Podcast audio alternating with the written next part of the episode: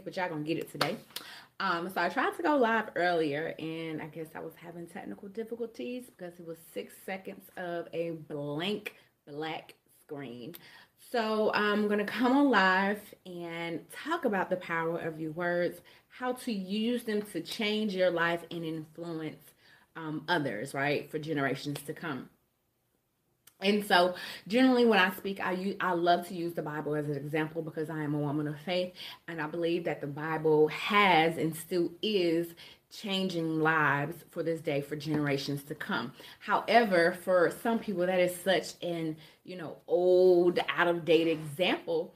So, um, recently in the news, I've heard some something that I'm going to share with you that I think is um, relevant um, to today. And so I do like to listen to NPR radio, and it was talking about, uh, from what I can hear, this author who had published a book years ago, I think in 1988. And um, he was speaking in New York this weekend, and he was attacked. And if by chance you have not heard of it, um, I'm going to give you the gist of it. Please note that um, I have not read this book. I do not support the author and his views. I do not support um, the person and their motives of what they did. I am simply um, using this real life um, example to illustrate how powerful your words in your book can be and are.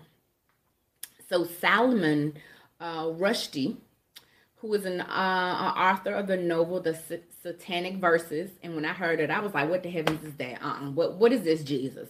So I had to go look it up, and from my understanding, it's a fictional story um, with some like magical type, you know, um, themes to it, but it talked about um, the Muslim faith, and people were um, offended by that. So, from this novel that he published in, I believe, 1988, he drew death threats from Iran's leaders in the 1980s, right? Um, and so, I guess three days ago, he was stabbed in the neck and the abdomen by a man who rushed the stage, right? So it does not say it's unknown as of now the motive behind this person's um, intent. Maybe has nothing to do with this book, maybe it does. Um, and he was rushed and flown to the hospital. Um, he's undergone surgery. Um, he was under the ventilation, uh, under the ventilator um, you know, severe nerves in his arms and his eye, he is likely to lose that. So, beyond this book, I believe this was his fourth book that he published in 1988. He had three prior to that. Um, he has won awards for this book um, because it really, you know, ruffled some feathers and um, for whatever reason, you know, it just really it got to some people. And so, besides him being an author, he's a prominent spokesman for free expression and liberal causes, right? So, once again, I do not know the motive, the reason behind um, what you know motivate the attacker. However, I, uh, for the sake of this, I'm just going to assume that maybe it was some of the words that this young man spoke, you know, heard about his book. And to my understanding, I believe the young man was 24 once again from my memory of reading different articles and hearing um, from the radio. So when this book came out, he wasn't even born yet. Um, maybe, you know, it was something he heard from his parents. I don't know. But just in case it is something that was triggered from this author's, um, you know, being able to, you know, come in to present, because I don't even think he had a chance to speak. I think he was walking to the stage when he was being attacked. So, once again, don't know. However, I want to talk about how powerful your words are when you author a book, right? And it's going to give three. I mean, there's so many reasons, but just three for the sake of this video, right? Um, once you hit publish on your book, whether that's on Amazon, Ingram Spark, your own author's web um, platform, your book is out there forever, like forever, right? So I mean, you can um re-edit, you know, unpublish your book, um, revise your book, upload a new version. But you know, typically, if someone has purchased that book, then they're going to have that copy. you know, prior to revision, prior to you unpublishing it. So it doesn't matter if you do that. So when you publish your book, you want to make sure that it is something that you stand by 100% based on the information that you have. Because as time go on, I know that, you know, there are some things that I thought about and I thought were right. I thought I knew it all. And then as time progressed, I learned that, you know what? Hey, I wasn't right about this. My view and my perception of a particular situation, of a particular person, um, culture, whatever has, you know, changed. So when you are writing your book, the information that you are putting in there, whether it's fictional or nonfiction, you want to make sure that it's something that you stand by 100%. If it's something you're writing a scene in there, you're probably like, oh my gosh, this is going to be too risque because of XYZ. I can't say, hey, maybe it's just fear that's um blocking you. So go ahead, you know, forget the fear and move forward. Or maybe it's, you know, intuition saying, hey, this particular scene, because of whatever you're writing here, is going to offend um, a particular set of people, uh, demographics, etc. However, whatever you write, and once you press publish, you want to make sure that it's something that you stand by 100%. I mean, ideas and thoughts change, but at the time, you want to say, hey, I believe in this and I'm going to stand by this. Um, and so, you know, we can always, I don't want to say recant. I mean, you could apologize, but you know, there's the cancel culture that sometimes cancel people for just random stuff I don't always agree with. Um, but is there that cancer cancel culture that is out there? So number one is make sure, you know, that what you're writing is something that you stand by. Now, I don't know, Mr. Rushdie, if he intentionally wrote this book to, you know, ruther some feathers, or he just, hey, was just like, hey, this is something I just want to explore. I do not know. And sometimes when you write something, this is going into uh, point number two, your words have the power to evoke emotions, and that can be good or bad. So be mindful of how you wield this power to change people emotions. And sometimes the emotions are stuff that you never expected, right? Um, I don't think I'm trying to think of a book that that I can remember just like really crying and just being upset over or really happy about. Um, I can't think of one, but something that comes to mind, I was like, "Ooh, this is deep." Like it's 48 Laws of Power. Like that is a book that I read. I was like, "Ooh, there's some stuff right here. I'm gonna say besides the Bible. Let me besides the Bible, right? Because y'all know that that is my go-to. But besides the Bible, I want to say the 48 Laws of Power. I was like, mm, this is a thought-provoking book. But there have been some t- have been some TV shows that I have cried, and my husband had to like. Are you serious right now? Um, and I want to say the three shows are The New Girl, uh, The Big Bang Theory. Y'all don't judge me. Like, though, like I literally cried on those.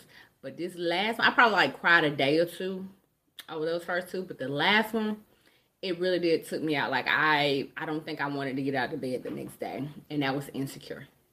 Like those shows because they were so.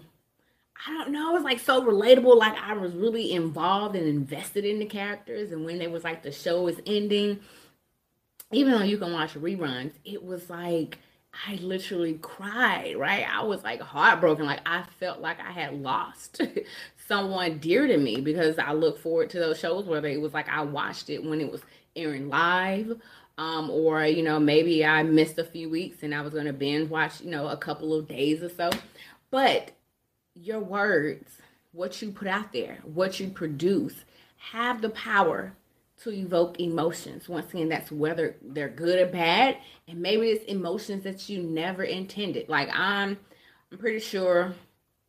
I don't know when they, you know, did New Girl, when they did The Big Bang Theory, and when they, you know, did Insecure, and it was like this is the last show. I'm pretty sure for Insecure, like they knew some people gonna be heartbroken. but for these shows, I'm pretty sure when they very first started, right, from season one to whenever they finished season 10, three, whatever, they didn't, you know, it, they didn't anticipate people to really be hurt. like me in the manner they were. So you have to realize that your words, what you produce, what you what your hands bless, what your hands produce have the power to evoke emotions for generations to come because your book is out there for the world, right? This book that he wrote in or published in 1988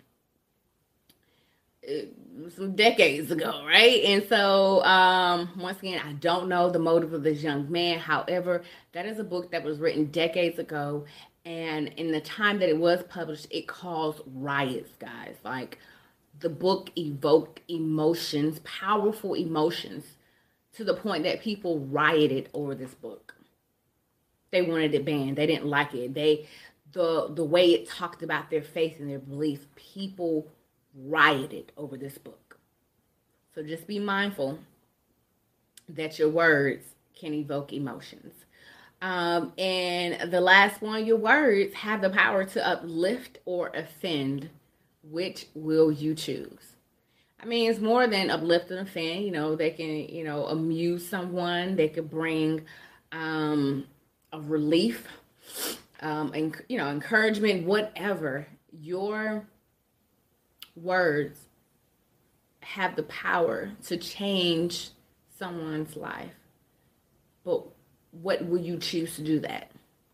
Like I once again, I don't know if Mr. Um, Rushdie's intention was to offend a um, whole belief sector um, when publishing his book, but it did.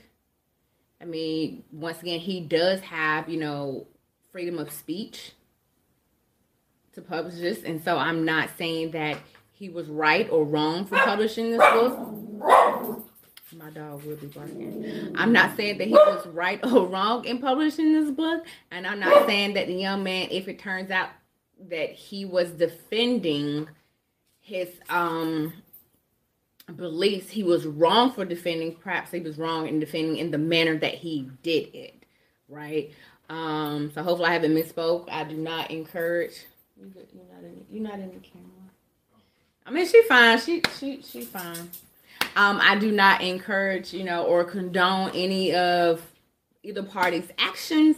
I'm just simply stating that your words that you write, um, that you produce, whether you know you turn your book into a play, a movie, a skit, whatever, um, can change your life, right? Um, because when he published this book, when he published this book, he had death threats against him.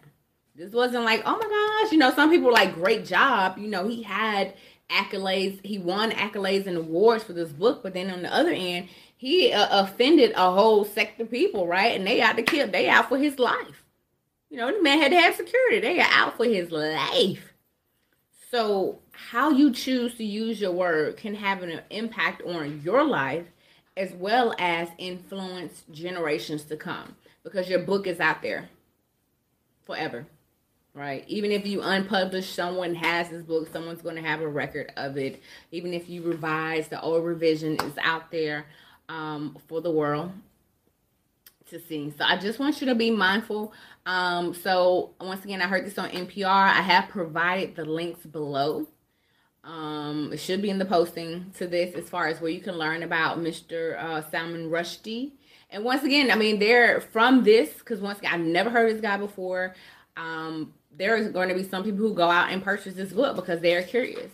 Um, I'm perhaps not one of them. I'm not going to be one of them, but there are going to be some people that, because of this incident, they're going to generate is going to generate some sales for him. All right, so just be mindful of that. Um, I, I didn't even introduce myself. Um, for those that may be new to my page, my name is, oh, this hell. My name is Ashley M. King, aka the Get It Done Queen. I am a self publishing strategist and I help people of faith tell their story by writing a book and leverage their message to create brands, not just books. You can learn more about me by going to ashleymking.com. Once again, that is ashleymking.com. Um, I thank y'all so much for tuning in. Make sure that you like, subscribe, comment um, share whatever it is to support this page. I appreciate y'all so much and uh, stay blessed.